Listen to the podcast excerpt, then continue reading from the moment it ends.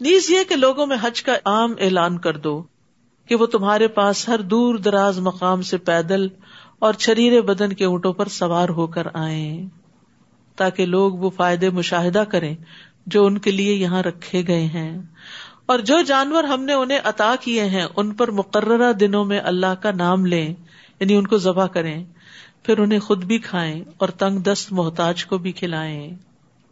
یہ حج کے دن جو ہے یہ دنیا کے سب سے بہترین دن ہوتے ہیں۔ نبی صلی اللہ علیہ وسلم نے فرمایا، دنیا کے دنوں میں افضل ترین دن دس دن اشر ذوالحجہ کے دن ہے ان دنوں میں کیا ہوا نیک عمل اللہ کو سب سے زیادہ پسند ہے۔ اور ان دس دنوں میں کثرت سے اللہ کا ذکر کرنے کا حکم دیا گیا ہے۔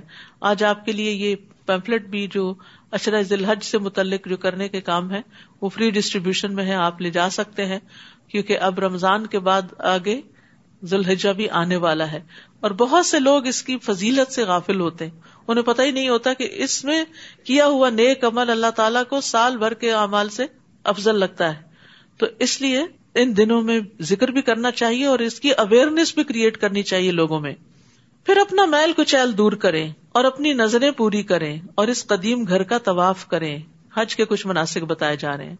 یہ تھا کعبہ کا مقصد۔ اور جو شخص اللہ کی احترام والی چیزوں کی تعظیم کرے، تو یہ بات اس کے رب کے ہاں اس کے لیے بہتر ہے۔ نیز تمہارے لیے چپائے حلال کیے گئے ہیں، سوائے ان کے جو تمہیں بتائے جا چکے ہیں۔ لہذا بتوں کی گندگی سے بچو اور جھوٹی بات سے بھی بچو۔ یعنی جس طرح نجاست جسموں کو چمٹ جاتی ہے اسی طرح شرک کی نجاست جو ہے وہ روح اور عقل کو چمٹ جاتی ہے۔ مانوی نجاست ہے یہ۔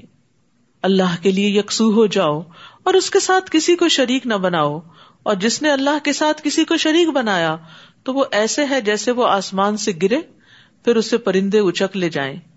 یا ہوا اسے کسی دور دراز مقام میں لے جا کے پھینک دے۔ یعنی اس بندے کا پھر کوئی مستقبل نہیں، کوئی ٹھکانا نہیں، وہ خوار ہو کے رہے گا۔ یہ سب امور قابل اجتناب ہیں اور جو شخص اللہ کے شاعر کی تعظیم کرے تو یہ بات دلوں کے تقوا سے تعلق رکھتی ہے۔ یعنی یہ تو ریچولس ہیں، لیکن ان ریچولس کی قدر دانی اگر انسان اللہ سے ڈرتے ہوئے کرے تو واقعی انسان ایسا متقی ہے۔ تمہیں ان قربانی کے جانوروں سے ایک مقررہ وقت تک فائدہ اٹھانے کا حق ہے۔ پھر ان کے ذبح کرنے کی جگہ اسی قدیمی گھر کے پاس ہے، مینا میں۔ اور ہم نے ہر امت کے لیے قربانی کا ایک طریقہ مقرر کر دیا ہے۔ تاکہ جو جانور ہم نے انہیں عطا کیے ہیں، ان پر وہ اللہ کا نام لیا کریں۔ ان مختلف طریقوں کے باوجود تم سب کا دین ایک ہی ہے کہ تمہارا الہ صرف ایک ہی الہ ہے۔ لہٰذا اسی کے فرما بردار بن جاؤ اور اے نبی، آپ اللہ کے حضور حاضری دینے والوں کو بشارت دے دیں۔ وہ بشر المخبتین، اور مخبتین کا ایک معنی، ہمبل ہونا بھی ہوتا ہے۔ کون ہے یہ مخبتین آجزی کرنے والے؟ اللہ دین ذکر اللہ وجلت قلوبہم۔ یہ وہ لوگ ہیں کہ جب اللہ کا ذکر کیا جائے تو ان کے دل دہل جاتے۔ یعنی اللہ سے ڈرتے ہیں۔ ہم بھی اپنے دلوں کا جائزہ لیں کہ کیا ہم اس کیٹیگری میں شامل ہوتے ہیں؟ اور اگر انہیں کوئی مصیبت پہنچے تو اس پر صبر کرتے ہیں۔ یعنی اللہ سے ناراض نہیں ہوتے، غلط باتیں منہ سے نہیں نکالتے اور نماز قائم کرتے ہیں۔ نماز سے مدد لیتے ہیں اور جو کچھ ہم نے انہیں دے رکھا ہے اس میں سے خرچ کرتے ہیں تو مخبتین کی چار صفات ہیں اللہ کے ذکر کے وقت دلوں کا کانپ اٹھنا، اللہ کے راستے میں پہنچنے والی تکلیفوں پہ صبر کرنا، نماز قائم کرنا اور مال خرچ کرنا۔ اور قربانی کے اونٹوں کو ہم نے تمہارے لیے اللہ کے شاعر بنا دیا، جن میں تمہارے لیے بہتری ہے۔ لہذا ذبح کرتے وقت انہیں صف بستہ کھڑا کر کے یعنی لائن میں ان پر اللہ کا نام لو۔ یہ تو آپ کو معلوم ہے نا کہ اونٹ کو کھڑا کر کے ذبح کیا جاتا ہے۔ اس کا بایاں گٹنا باندھ دیا جاتا ہے تاکہ وہ رسی توڑا کے بھاگے نہیں جب اس کو برچی لگے۔ اور تین ٹانگوں پہ وہ کھڑا ہوتا ہے تو چھپا کے برچی لائی جاتی ہے اور جس کا نشانہ اچھا ہو، اچانک آ کے اس کے حلق میں مارتا ہے تو وہاں سے خون کا فوارا چھوٹ پڑتا ہے اور پھر اس کے بعد جب زیادہ خون نکل جاتا ہے تو وہ اونٹ پہلو کے بل گر جاتا ہے، جس کی یہاں ڈسکرپشن بیان ہوئی ہے۔ لہذا ذبح کرتے وقت انہیں صف بستہ کھڑا کر کے ان پر اللہ کا نام لو۔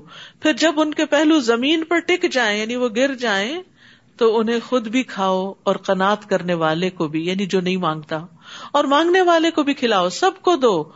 یعنی جو عید کا گوشت ہوتا ہے، اس میں سبھی کا حصہ ہوتا ہے۔ بانٹ کے کھانا چاہیے اس کو۔ ہم نے ان جانوروں کو ایسے ہی تمہارے لیے تابے بنا دیا تاکہ تم اللہ کے شکر گزار بنو۔ ورنہ اونٹ جیسا جانور بھلا تم قربان کر سکتے تھے اور کھا سکتے تھے۔ اور جانور ذبح کرتے وقت ایک اور شرط بھی ہے، وہ کیا ہے؟ اللہ کا نام لینا۔ اللہ ولا دما ولا اللہ کو قربانی کے جانوروں کا نہ تو گوشت پہنچتا ہے، نہ خون پہنچتا ہے۔ بلکہ اسے تو تمہارا تقوا پہنچتا ہے کہ تمہارے دل میں کیا تھا؟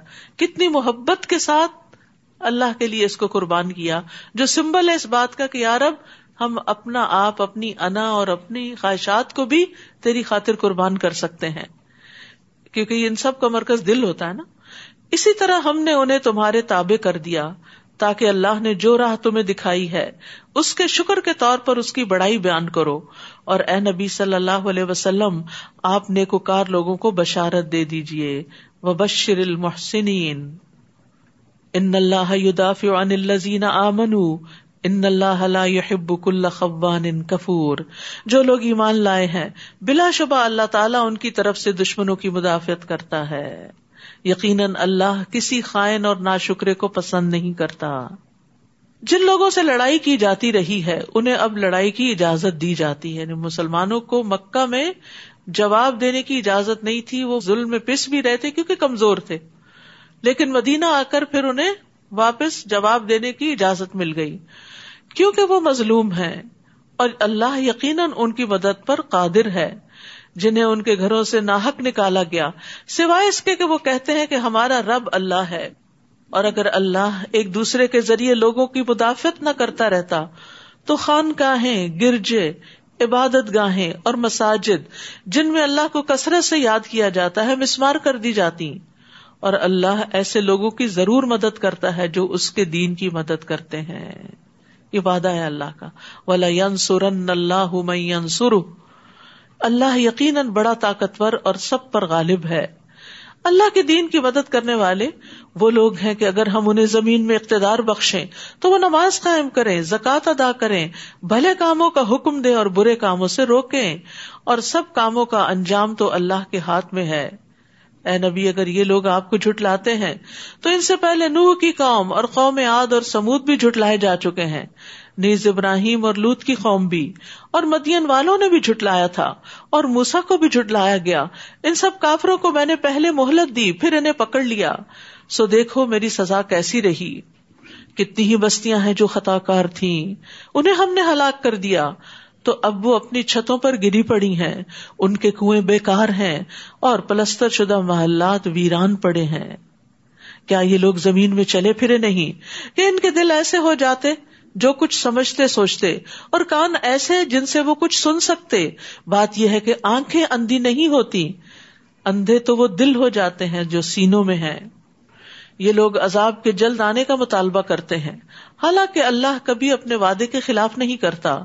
مگر تمہارے رب کا ایک دن تمہارے شمار کے حساب سے ہزار سال کا ہوتا ہے۔ یعنی تمہارے رب کا ایک دن تمہاری گنتی کے مطابق ہزار سال کا ہوتا ہے۔ اور کتنی ہی بستیاں ہیں جو خطا کار تھی۔ میں نے پہلے انہیں مہلت دی، پھر انہیں پکڑ لیا اور انہیں واپس تو میرے ہی پاس آنا ہے۔ آپ ان سے کہیے، لوگو، میں تو تمہارے لیے صاف صاف ڈرانے والا ہوں یعنی برے انجام سے۔ سو جو لوگ ایمان لے آئے، اور انہوں نے نیک عمل کیے، ان کے لیے تو بخش بھی ہے، اور عزت کی روزی بھی۔ اور جو لوگ ہماری آیات کو نیچا دکھانے کی کوشش میں لگے ہوئے ہیں، تو یہی لوگ اہل جہنم ہے ہم نے آپ سے پہلے جو بھی رسول یا نبی بھیجا، تو جب بھی وہ کوئی آرزو کرتا، تو شیطان اس کی آرزو میں وسوسے کی آمیزش کرتا۔ یعنی پیغمبر کی آرزو کیا ہو سکتی ہے؟ کہ لوگ ایمان لائے دین خوب پھلے پہلے دین کی تکمیل ہو، تو شیطان اس میں خلل ڈالتا یہ نہیں ہونے کا۔ پھر اللہ تعالیٰ شیطانی وسوسے کی آمیزش کو تو دور کر دیتا ہے اور اپنی آیات کو پختہ کر دیتا ہے۔ اللہ سب کچھ جانتا اور حکمت والا ہے۔ تاکہ اللہ تعالیٰ شیطان کے ڈالے ہوئے وسوسے کو ان لوگوں کے لیے آزمائش بنا دے۔ جن کے دلوں میں نفاق کا مرض ہے یا جن کے دل ایمان لانے کے بارے میں سخت ہو چکے ہیں، بلا شبہ یہ ظالم حق کی مخالفت میں دور تک چلے گئے ہیں۔ اور اس لیے بھی کہ جن لوگوں کو علم دیا گیا ہے، وہ جان لے کہ یہ حق ہے۔ آپ کے رب کی طرف سے اور وہ ایمان لائیں اور ان کے دل اس حق کے آگے جھک جائیں۔ اور اللہ تعالیٰ یقیناً ایمان لانے والوں کو سیدھی راہ دکھلا دیتا ہے۔ تو دلوں کی تین بڑی قسمیں ہیں، سخت دل، بیمار دل اور ایمان والا دل آجزی والا۔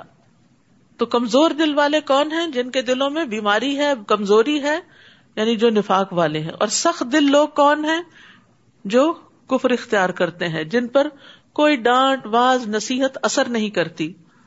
اور دلوں کی سختی کی وجہ سے ان کو اللہ اور اس کے رسول کی بات سمجھ نہیں آتی۔ اور اہل ایمان کے دل جو ہیں، وہ نرم دل ہوتے ہیں۔ اور اگر شیطان ان کے دلوں میں وسوسہ بھی ڈالے تو وہ بھی ان کے حق میں رحمت بن جاتا ہے، کیونکہ وہ فوراً متنبع ہو جاتے ہیں۔ اور کافر تو ہمیشہ اس حق سے شک میں ہی پڑے رہیں گے، تاکہ ان پر یا تو یکدم قیامت کی گھڑی آ پہنچے یا کسی منحوس دن کا عذاب ان پر نازل ہو۔ اس دن حکومت اللہ ہی کی ہوگی، وہ ان کے درمیان فیصلہ کر دے گا۔ تو جو لوگ ایمان لائے اور جنہوں نے نیک عمل کیے، تو وہ نعمتوں والے باغات میں ہوں گے۔ اور جنہوں نے کفر کیا اور ہماری آیات کو جھٹلایا، تو ایسے لوگوں کے لیے رسوا کرنے والا عذاب ہوگا۔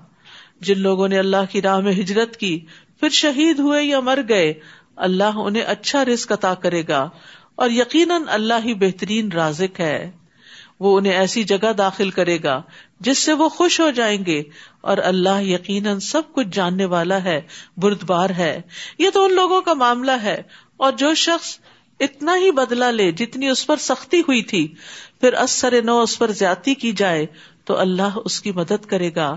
بلا شبہ اللہ تعالیٰ معاف کرنے والا اور درگزر کرنے والا ہے۔ یعنی اللہ تعالیٰ ہر مظلوم آدمی کی مدد فرماتا ہے۔ نبی صلی اللہ علیہ وسلم نے فرمایا، مظلوم کی بد دعا سے بچو، کیونکہ وہ بادلوں پر اٹھائی جاتی ہے۔ اللہ تعالیٰ فرماتا ہے، مجھے میری عزت اور میرے جلال کی قسم۔ میں ضرور تمہاری مدد کروں گا، اگرچہ تھوڑی دیر بعد ہی کروں۔ تو ظلم کیا ہوتا ہے؟ کسی جاتی کا آغاز کرنا۔ دو آدمی جب آپس میں گالی گلوچ کریں، تو جس نے پہلی گالی دی گنا اس کو ہوگا۔ جب تک مظلوم حد سے نہ بڑھے، کیونکہ جو جواب دے رہا ہے، وہ تو مظلوم تھا، وہ تو اپنا بدلا لے رہا ہے۔ اگر وہ بدلا لینے میں حد سے بڑھ جائے، تو پھر وہ ظالم بن جائے گا۔ یہ اس لیے کہ اللہ تعالیٰ ہی رات کو دن میں اور دن کو رات میں داخل کرتا ہے اور اللہ سب کچھ سنتا اور دیکھتا ہے۔ یہ اس لیے کہ اللہ تعالیٰ ہی حق ہے اور اللہ کے سوا جنہیں یہ لوگ پکارتے ہیں، وہ سب کچھ باطل ہے اور اللہ ہی علی شان اور کبریائی والا ہے۔ کیا تم دیکھتے نہیں کہ اللہ تعالیٰ آسمان سے بارش برساتا ہے؟ یعنی تمہاری آنکھوں کے سامنے یہ معجزہ کئی بار آتا ہے؟ تو اس سے زمین سرزبز ہو جاتی ہے۔ وہ بڑا باریک بین اور ہر چیز سے باخبر ہے۔ جو کچھ آسمانوں میں ہے اور جو کچھ زمین میں ہے، سب اسی کا ہے۔ بلا شبہ اللہ تعالیٰ ہر ایک سے بے نیاز اور حمد کے لائق ہے۔ کیا تم دیکھتے نہیں کہ جو کچھ زمین میں ہے، وہ اللہ نے تمہارے لیے تابع کر دیا ہے۔ اور کشتی کو بھی جو اس کے حکم سے سمندر میں چلتی ہے۔ اور وہ آسمان کو یوں تھامے ہوئے ہے کہ وہ اس کے عزن کے بغیر زمین پر گر نہیں سکتا۔ بلا شبہ اللہ بندوں پر ترس کا آنے والا اور نہایت رحم والا ہے۔ آسمانوں کو پکڑنے کے لیے کوئی پلر اور ستون نہیں ہے۔ یہ اللہ کی طاقت سے رکا ہوا ہے۔ اللہ کی قدرت سے کنٹرول میں ہے۔ تو اس لیے انسان کو ڈرتے رہنا چاہیے اللہ کی نافرمانیوں سے۔ ثم ثم ان الانسان لکفور۔ وہی تو ہے جس نے تمہیں زندگی دی۔ پھر تمہیں موت دیتا ہے۔ پھر تمہیں دوبارہ زندہ کرے گا۔ اور حقیقت یہ ہے کہ انسان بڑا ہی منکر حق ہے۔ لکل امت انجا اللہ منسکن ہم ناسکو۔ ہم نے ہر امت کے لیے عبادت کا ایک طریقہ مقرر کیا ہے، جس پر وہ چلتے ہیں۔ لہٰذا انہیں اس معاملے میں آپ سے جھگڑنا نہیں چاہیے۔ آپ اپنے رب کی طرف دعوت دیں۔ بلا شبہ، آپ سیدھے رستے پر ہے وہ انجا دلو کا فقول اللہ عالم بماتا املون اور اگر وہ آپ سے جھگڑا کرے تو آپ ان سے کہیے کہ جو کچھ تم کر رہے ہو، اللہ اس سے خوب جانتا ہے۔ زد بازی کا کیا جواب ہونا چاہیے؟ یہاں ایک بڑا اچھا ادب بیان کیا گیا ہے، جو اللہ تعالیٰ اپنے بندوں کو سکھاتا ہے کہ جب کوئی شخص زد کرے، بحث کرے، جھگڑے میں الجھے، تو اس کو جواب نہ دیا جائے، نہ مناظرہ کیا جائے۔ اور کیا کہا جائے؟ جو اللہ تعالیٰ نے اپنے نبی کو سکھایا فق اللہ عالم بما تعملون۔ جو کچھ تم کر رہے ہو نا، یہ سب اللہ کو پتا ہے۔ اللہ سے ڈرو۔ اللہ یحکم بینکم یوم القیامت فیما کنتم فیہ تختلفون۔ اللہ ہی قیامت کے دن تمہارے درمیان ان باتوں کا فیصلہ کرے گا جن میں تم اختلاف کر رہے ہو۔ کیا تم نہیں جانتے کہ اللہ وہ سب کچھ جانتا ہے جو آسمانوں اور زمین میں ہے؟ بلا شبہ، یہ سب کچھ ایک کتاب یعنی لوہے محفوظ میں درج ہے۔ اور اللہ کے لیے یہ بات بہت آسان ہے۔ یہ لوگ اللہ کے علاوہ ان کی عبادت کرتے ہیں۔ جن کے لیے نہ تو اللہ نے کوئی دلیل اتاری ہے اور نہ ہی خود انہیں کچھ علم ہے۔ ان ظالموں کا کوئی بھی مددگار نہ ہوگا۔ اور جب ان پر ہماری آیات پڑھی جاتی ہیں تو آپ ان کے چہروں پر ناگواری کے آسار دیکھتے ہیں۔ ایسا معلوم ہوتا ہے کہ ابھی وہ ان لوگوں پر جھپٹ پڑے جو انہیں ہماری آیات سناتے ہیں۔ آپ ان سے کہیے، میں آپ کو بتاؤں اس سے بدتر چیز کیا ہے؟ آگ، جس کا اللہ نے کافروں سے وعدہ کر رکھا ہے۔ اور وہ بہت برا ٹھکانا ہے۔ یا الناس ضرب مثل فاستمعوا له۔ لوگوں، تم سے ایک مثال بیان کی جاتی ہے، اسے ذرا غور سے سنو۔ اگر نیند آ رہی ہے تو اٹھ جائیں۔ جن لوگوں کو تم اللہ کے سوا پکارتے ہو، اگر وہ سارے بھی اکٹھے ہو جائیں تو ایک مکھی بھی نہیں بنا سکتے۔ اور اگر مکھی ان سے کوئی چیز چھین لے جائے تو اسے چھڑا بھی نہیں سکتے۔ کیونکہ مکھی جو کچھ لیتی ہے فوراً اندر لے جاتی۔ اس کے منہ پہ نہیں لگا رہتا کہ آپ واپس پکڑے چاہنے والا بھی ناتوان، اور جس سے مدد طلب کی جا رہی ہے، وہ بھی ایسا ہی ناتوان۔ یعنی جو لوگ غیر اللہ سے مدد مانگتے ہیں، وہ انتہائی کمزور ہیں۔ اور بت اور جو معبود ہیں، وہ بھی انتہائی کمزور ہیں۔ لہٰذا ان کی مدد کہاں سے ہوگی؟ کیونکہ ان کے پاس تو کوئی طاقت ہی نہیں۔ اتنے کمزور کہ سارے مل جائیں، اور مل کے اگر اتنی سی چیز بنانا چاہیں، تو نہیں بنا سکتے۔ تو جو ایک مکھی نہیں بنا سکتا، وہ آپ کا بڑے سے بڑا مشکل کام کیسے کرے گا؟ سوچنے کی بات ہے نا؟ یعنی آپ کس کے پاس جاتے ہیں مشکل وقت میں؟ جس کو آپ اپنے سے زیادہ قابل سمجھتے ہیں، طاقتور سمجھتے ہیں۔ آپ سمجھتے ہیں کہ وہ آپ کی مدد کرے گا۔ آپ بے بس ہو چکے ہیں، اب وہ آپ کو سپورٹ دے گا۔ لیکن جن کے پاس لوگ جا رہے ہیں، چاہے وہ قبروں میں پڑے ہوئے لوگ ہیں، یا بت ہیں، یا اور مخلوقات ہیں، جن کو وہ پوچھتے ہیں، جن کے آگے سجدے کرتے ہیں، جن سے وہ فریادیں کرتے ہیں کہ ہماری مشکل کو پہنچے۔ افسوس کے ساتھ کہنا پڑتا ہے، خود مسلمانوں کے اندر ایسی ناسمجھی پائی جاتی ہے کہ بزرگان دین کو پکارنے لگتے ہیں۔ غوث اعظم کہتے ہیں نوز باللہ، گنج بخش کہتے ہیں، اور اسی طرح اور نام بھی دیے ہوئے ہیں۔ تو یہ سب کمزور ہے۔ اللہ تعالیٰ کا یہ چیلنج آپ سنیں نا ذرا۔ کہ اگر وہ سب بھی اکٹھے ہو جائیں تو مکھی بھی نہیں بنا سکتے۔ تمہیں اولاد کہاں سے دیں گے؟ تمہارے رسک کا کہاں سے بندوبست کریں گے؟ تمہاری بیماریاں کہاں سے درست کریں گے؟ وہ تو کچھ بھی نہیں کر سکتے۔ ما قدر اللہ حق قدری ہی ان اللہ قبی عزیز ان لوگوں نے اللہ کی قدر پہچانی ہی نہیں، جیسا کہ پہچاننا چاہیے تھی۔ اللہ تعالیٰ تو بڑا طاقتور اور ہر چیز پر غالب ہے۔ یعنی جو سب کچھ دینے کو تیار ہے اور جو سب چیزوں کا مالک اس کے پاس کیوں نہیں جاتے؟ صرف اس کو کیوں نہیں پکارتے؟ کتنی سمپل سی بات ہے کہ جس نے ہمیں پیدا کیا، جس نے سارے انسانوں کو پیدا کیا، جس نے آسمان بنائے، زمین بنائی، درخت اگائے، دریا چلائے، سمندر بنائے اور اس کے اندر مخلوقات رکھی، تم اس سے کچھ خیر کی توقع نہیں رکھتے کہ وہ تمہاری مدد کرے گا، تمہارے کام آئے گا؟ کتنی ناقدری کی بات ہے۔ جو خود کہتا ہے وہ اداسا اللہ کا عبادی انی فنی قریب اجیب دعوت دان اور جب یہ آپ سے میرے بارے میں سوال کرتے ہیں، تو انہیں بتا دو کہ میں بہت قریب ہوں۔ اور پکارنے والے کی پکار کا جواب بھی دیتا ہوں۔ یہ الگ بات ہے کہ جو وہ مانگتا ہے، وہ کبھی اسی وقت دیتا ہوں، کبھی بعد میں دیتا ہوں، جس وقت اس کو زیادہ ضرورت ہوتی۔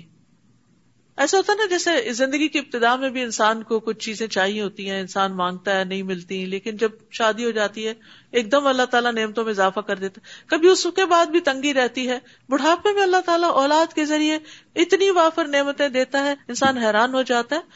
تو انسان سوچتا کیوں نہیں کہ اپنی جوانی کے وقت کی وانگی ہوئی دعائیں تھیں، وہ آج بڑھاپے میں جبکہ مجھے ضرورت زیادہ ہے، اس وقت اس کا پھل اللہ مجھے کھلا رہا ہے۔ چونکہ یہ سب چیزیں غیب کے پردے میں ہے نا، تو اس لیے ہمیں اللہ کی باتوں پر یقین نہیں آتا اور ہر چیز کو فار گرانٹیڈ پھر لیتے یہ تو ہمارا حق تھا ہی۔ یہ تو بچوں کو ہم نے قابل بنا بھائی خود کیوں نہیں قابل بنے کہ تمہاری پچھلی زندگی بڑی اچھی ہوتی؟ تو یہ تو اللہ نے دیا۔ اگر اللہ نے آپ کو نہیں دیا اور آپ کے بچوں کو دیا، تو اللہ نے دیا۔ تو اس کی قدر کرو، غیر اللہ کو نہ پکارو۔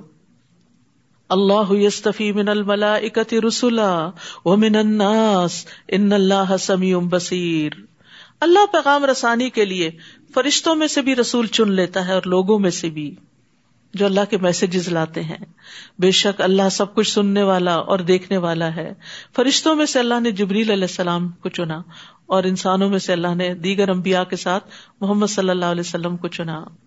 عبداللہ بن مسعود کہتے ہیں کہ بے شک اللہ نے بندوں کے دلوں پہ نظر فرمائی تو قلب محمد کو بندوں کے دلوں میں سب سے بہتر پایا۔ صلی اللہ علیہ وسلم۔ تو اس لیے اللہ نے ان کو اپنے لیے منتخب کر لیا اور انہیں پیغمبری کا شرف عطا کر کے مبوس فرمایا۔ پھر قلب محمد کے بعد بندوں کے دلوں پہ نظر فرمائی تو آپ صلی اللہ علیہ وسلم کے صحابہ کے دلوں کو بندوں کے دلوں میں سب سے بہتر پایا۔ چنانچہ اللہ نے انہیں اپنے نبی کا وزیر بنا دیا۔ تو اگر آپ چاہتے ہیں اللہ آپ کو چنے تو اپنے دل کو اللہ کی محبت کے لیے خالص کر لیں۔ اپنے نیکی کے کام صرف اللہ کے لیے خاص کریں۔ لوگوں کی نفرتیں دلوں سے نکال دیں۔ پھر آپ دیکھیں کہ اللہ تعالیٰ آپ کو کیسے کیسے نیکی کے کاموں کے مواقع عطا کرتا ہے۔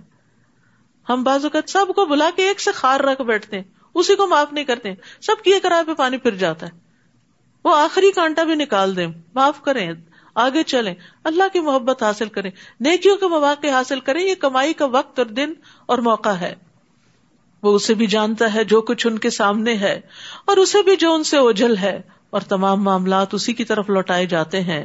اے لوگ جو ایمان لائے ہو رکو کرو اور سجدہ کرو اور اپنے رب کی عبادت کرو اور نیک کام کرو تاکہ تم کامیاب ہو سکو۔